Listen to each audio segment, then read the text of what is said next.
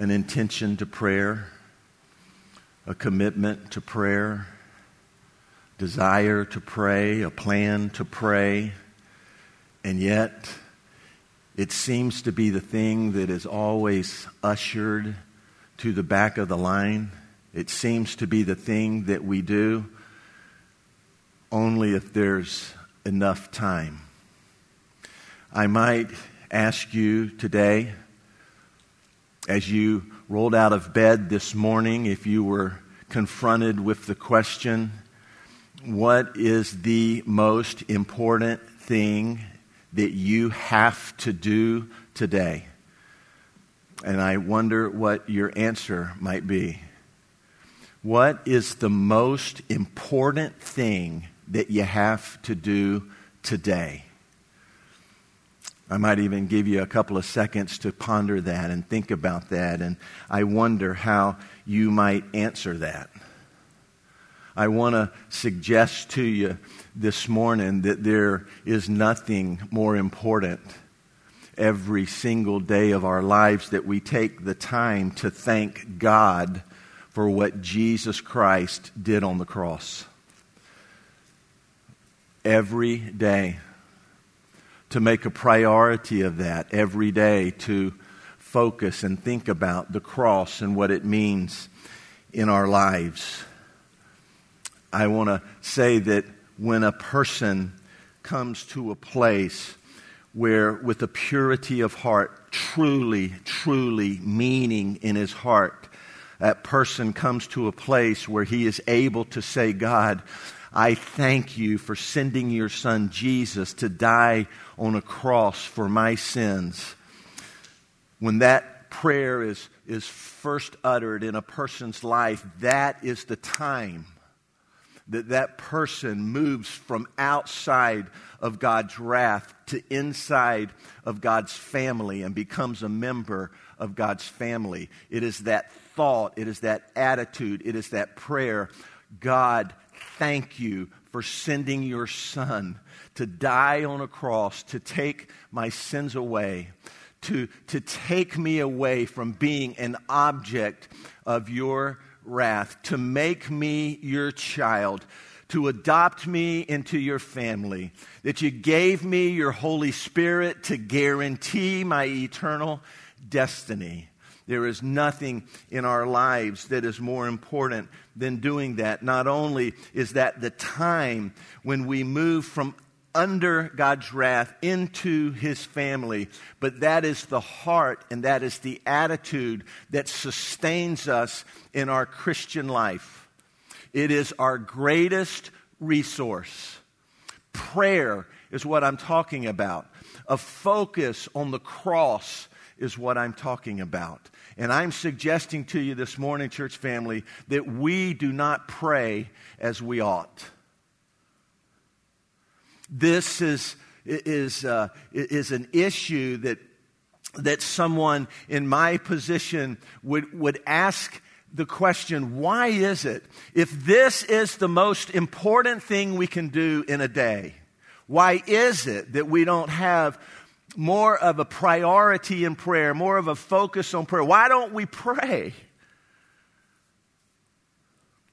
I think that there are multiple reasons for that. I could talk about our, our selfishness, that every single one of us battle and struggle with some degree of selfishness. So much so that focusing on the person of Jesus and focusing on the cross and spending time, focused time with Jesus is so difficult for us because we've got so much going on in our lives that need our attention. Things that, that we need to, to figure out, things that we need to orchestrate, things that we need to get done, things that we worry about. And you would have to admit to me that just like I do, you struggle in that time of prayer, of focusing on Jesus, because all of these other things begin to creep in. I think that another way to put that is prayer is work. It's work. And we don't think of prayer that way. but to, but to commit to a, a, a focus for a period of time on spiritual things, on the cross, and on Jesus is work for us. Jesus teaches us that, that when we pray, that, that that should not be a, a casual thing. We have gotten very flippant about prayer. I mean, the fact that the last two Sundays it was on the order of service, it was even in your sermon notes, at the end of the sermon notes. Let's pray together, is what I put. We just didn't have time. Too many other things to do. And yet, that was the most important thing that we could have done. Today, we're going to pray. Today, we're going to learn how hard it is to pray. Today, you're going to see that prayer is work. The Bible says, I think it's in 1 Peter chapter 4, that when we pray, we should be sober minded. The opposite of sober is drunk. That, that when we pray, that, that there ought to be this, this intentionality, this, this focus, this, this intensity on what we're doing. That our minds have to be sober minded. That they have to be, be given to what we are doing. That they have to be uh, lacking distraction, focus. That's how we're to pray. Over in Ephesians chapter 6, it says that when you pray, you ought to be alert. You ought to be sober minded when you pray. You ought to be alert when you pray. Alert really is the opposite of asleep. that we ought to be awake that we ought to, ought to have an understanding of, of what we're doing. You know what alert is. You have things in your life where, that, that, that require you to be alert students have a, a test coming up and they make a commitment that, that I'm going to focus on this. I'm going to be alert. I'm going to be ready. I'm going to give myself to it. We have projects that we do. We have to-do lists, to-do lists. And we think to ourselves, I'm going to be alert. I'm going to be focused. I'm going to give myself to this. I hope that husbands and wives have a date night every once in a while when they say to one another and they say to themselves, man, this is a time you've got me. You've got all of me. I'm not going to be thinking about anything else, just you and me. This is our time together. You see, we have the capacity to do that. We just struggle doing that with prayer. Be sober minded, it says. Be alert. I struggle with this. I set aside time to pray. Is this your experience? I've little doubt that it is. And I begin to pray. And all of a sudden, in, in, in, this time of prayer, I know how to start, you know, dear Heavenly Father, you know, I know Holy Spirit, I sense your presence. And then it's, you know, the, the day timer. And then it's relationships. You know, I'm thinking about that, and I'm thinking about raising a son, and I, I'm thinking about bills, and I'm thinking about, you know, my day and my calendar, and, and, and, it, and, and the mind, it just begins to wander, wander, wander. That's, that's, that's so common in my prayer life. And I've never, I don't think I've ever, and I guess maybe this is a challenge for you this morning. I don't think I've ever come to a place where I've said, you know what? That's got to stop. I got to fix that.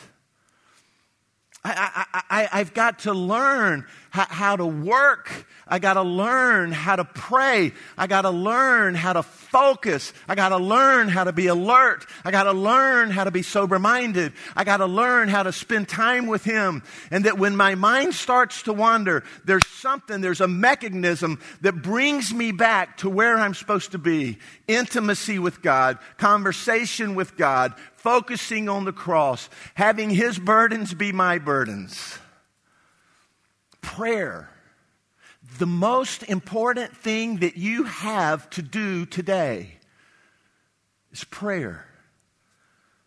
I want to suggest to you this morning that, that it's a key, that it, I, I'm going to say, it's the key to your spiritual journey prayer.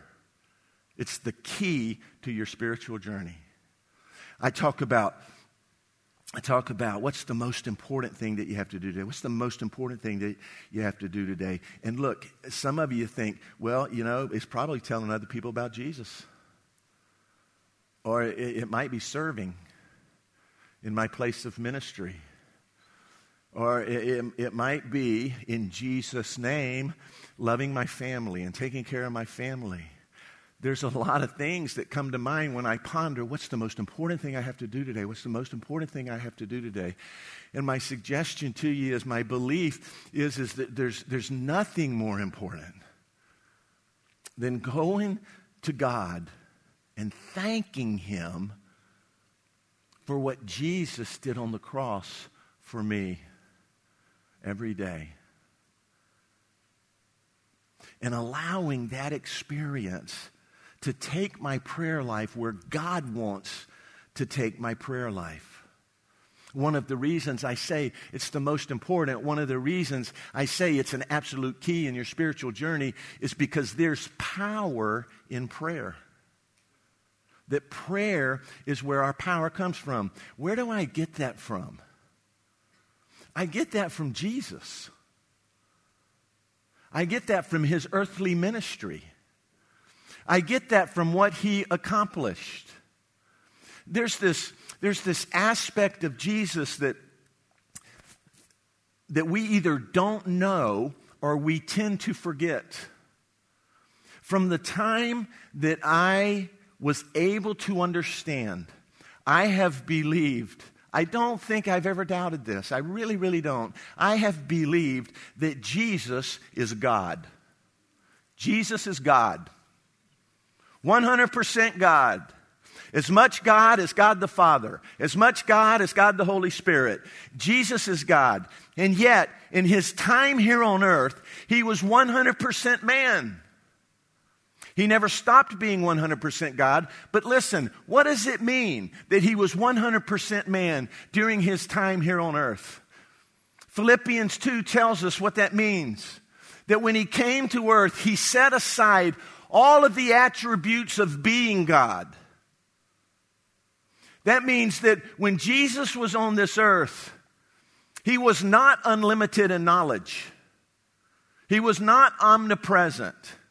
He was not all powerful. And we see that in, in, his earthly ministry. He didn't know that John the Baptist had been beheaded until somebody came and told him. He didn't know Lazarus was sick until somebody came and told him. He, the Bible says that he grew in wisdom and knowledge, that he grew in that. He says to the disciples, When the Father teaches me something, I teach it to you. So in his, in his earthly experience during his, during his 33, 33 and a half, whatever it was, years here on earth, he was 100% man. Did he ever stop being God? No, he never stopped being God. But his experience here on earth, he was 100% man. And we see Jesus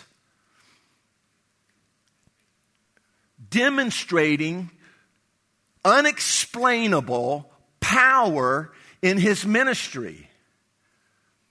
But every time that we see him demonstrating this power, you can see it in the gospel accounts he has spent time in prayer. He went out and spent all night praying before he selected his disciples. Last week, we spent time talking about his agonizing, agonizing prayer in the Garden of Gethsemane. And Jesus makes this incredible statement to us. He says, When I'm gone, you're going to do the same works that I've done. Really? No, he finishes that verse and he goes, You're going to do greater works than I have done. 95% of you don't believe that that's true. Maybe it's 99%, and maybe it's 100. You don't believe that's true. Jesus said that, and how can that be?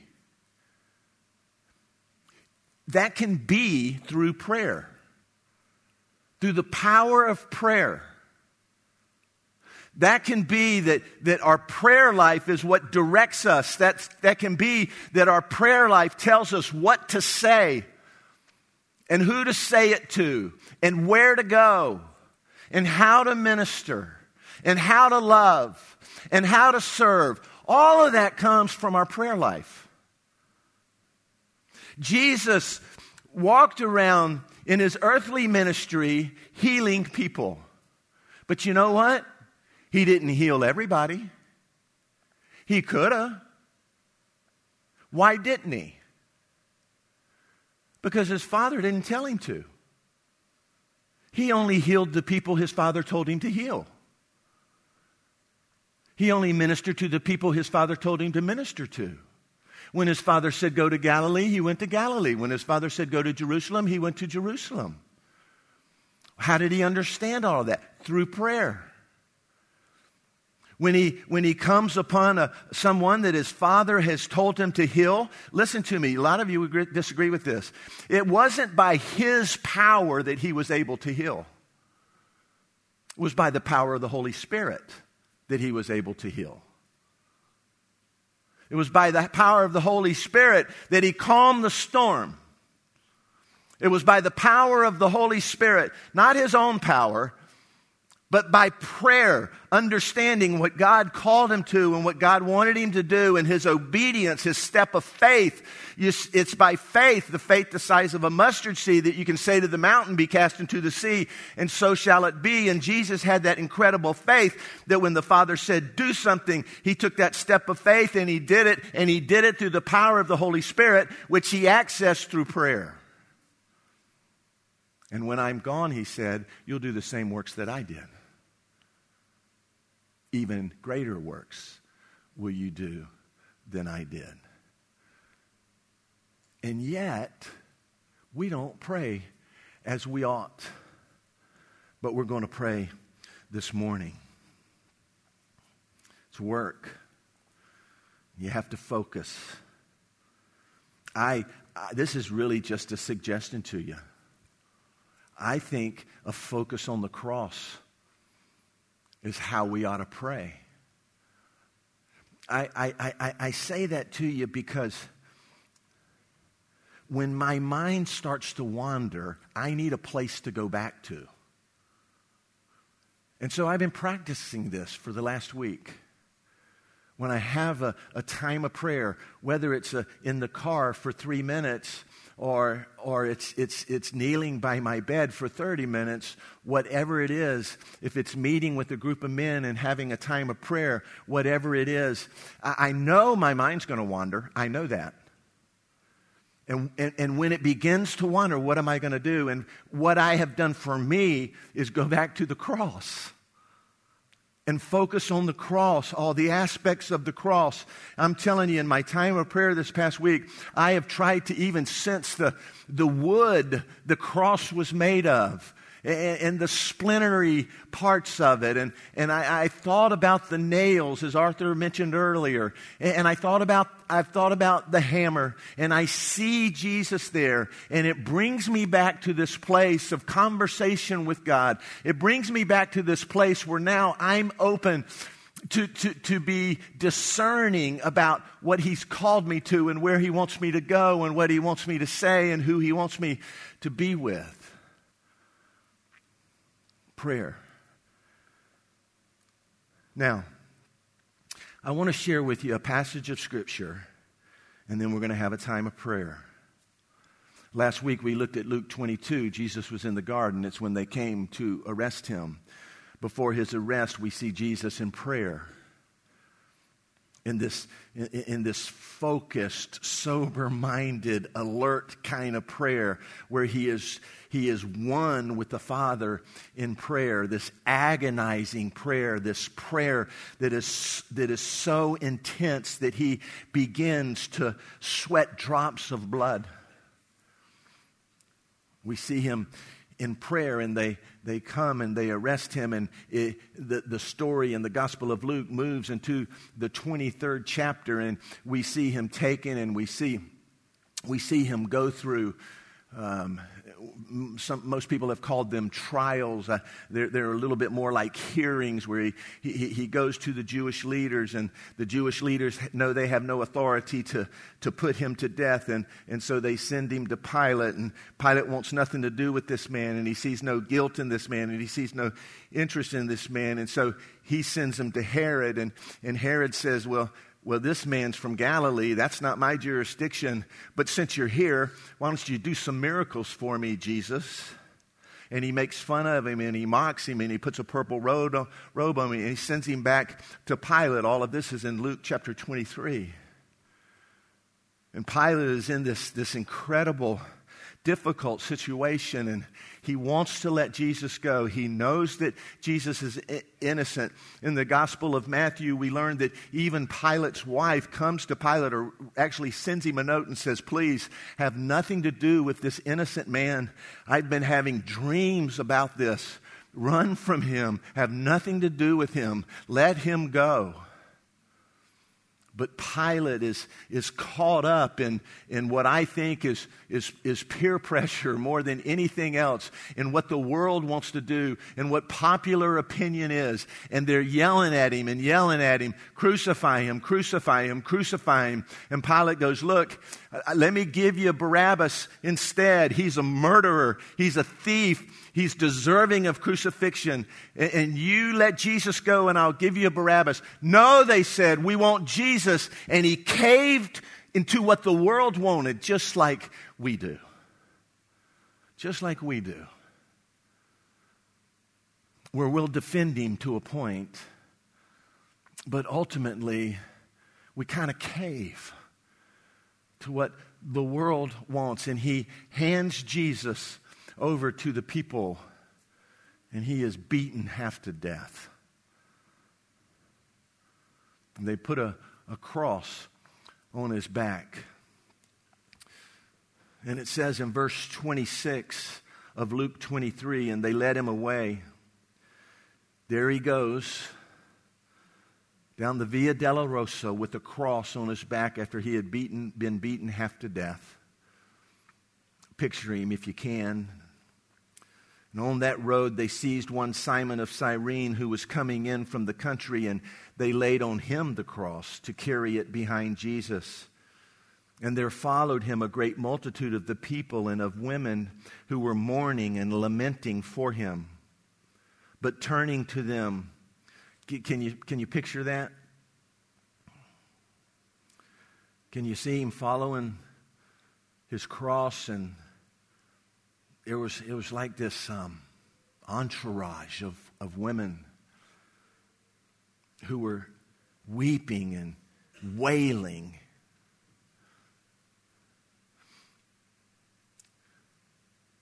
But turning to them, verse 28, Jesus said, Daughters of Jerusalem, do not weep for me.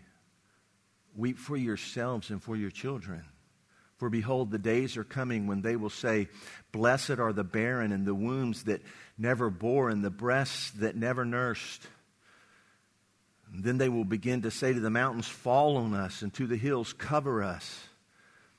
For if they do these things, picture the crucifixion, picture the, the prayer in the garden, the, those trials, the beating, the throwing the cross on his back, the crown of thorns, him walking to Calvary, if they, if they do these things, if they nail him to a cross, this innocent man, if they do these things when the wood is green, what will happen when it, was, when it is dry? I think that this is a very, very important statement that Jesus makes to these women, and I think it has everything to do with the cross and prayer. And he looks at them, and they're hysterical. I've been to just a couple, maybe three funerals where I have seen this. I've seen it. I know what it looks like this, this hysteria, this wailing, this yelling, this crying this weeping. It's uncontrollable. There's nothing you can do except put your arms around somebody and just hold them. It, it, it, it's like nothing I, have ever experienced before. That's what these ladies were doing. And, and, and they were hurting for him and they knew what was before him. And, and I don't even know if they were followers of his. It doesn't say they were followers of his. They just had compassion on him. I'm telling you, if you've ever seen The Passion of Christ, the Mel Gibson flick, it's been 10 or 15 years ago now. But t- you don't have to be a believer to watch that and shed tears. I think that was these ladies' experience. They were wailing and weeping, and Jesus turns to them and he says, Don't weep for me, weep for yourselves. What could that possibly mean? There's a, a lot of different commentators who, who take this, these, these words, this, you know, if, the, if they do these things when the wood is green, what will happen when it is dry? A lot of different opinions on that. But there's one thing I think that they would all agree on, and he's talking about God's wrath. We don't understand God's wrath. And we treat it lightly. Here's the reality. Here's the question. When God sent his son to a cross, what was he saving us from? He was saving us from himself. He was saving us from his wrath. Jesus understood God's wrath but we don't understand God's wrath. I know that we don't understand God's wrath because if we truly understood God's wrath, we would have a burden for all those who don't know Jesus.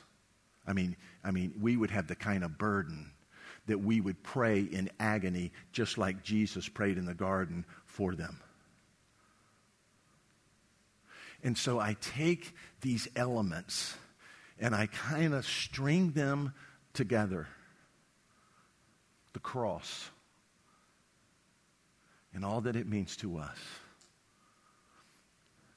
And prayer, the most important thing that you have to do today prayer. And God's wrath. And so part of my prayer is I'm no longer under God's wrath. And I want to thank God for sending Jesus to the cross. And then it makes me think about those who are still under God's wrath.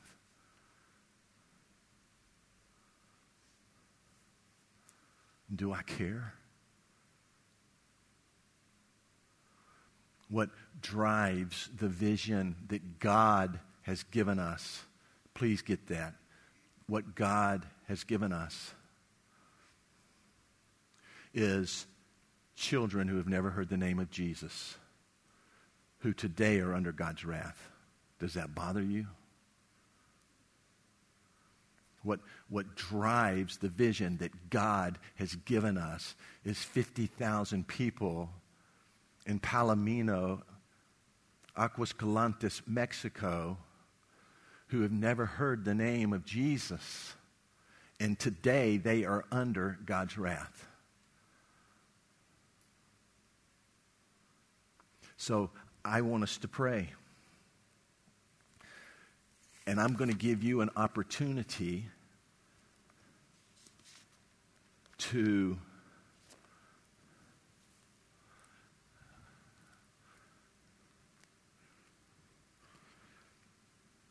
prove me right because I'm going to ask you to pray for five minutes.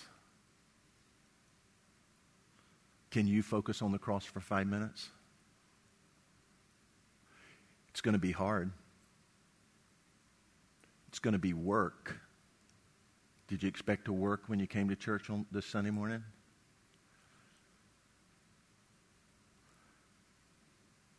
I'm going to pray right up here on my knees. I'd love for you to come join me, pray up here. Five minutes. I'm going to focus on the cross. The first thing I'm going to do is thank God for sending Jesus to the cross so that I am no longer under his wrath. If you're here this morning and you think to yourself, you know what? Uh, the God that I've been taught about is a good God, and I'm a good guy, and uh, God wouldn't send me to hell.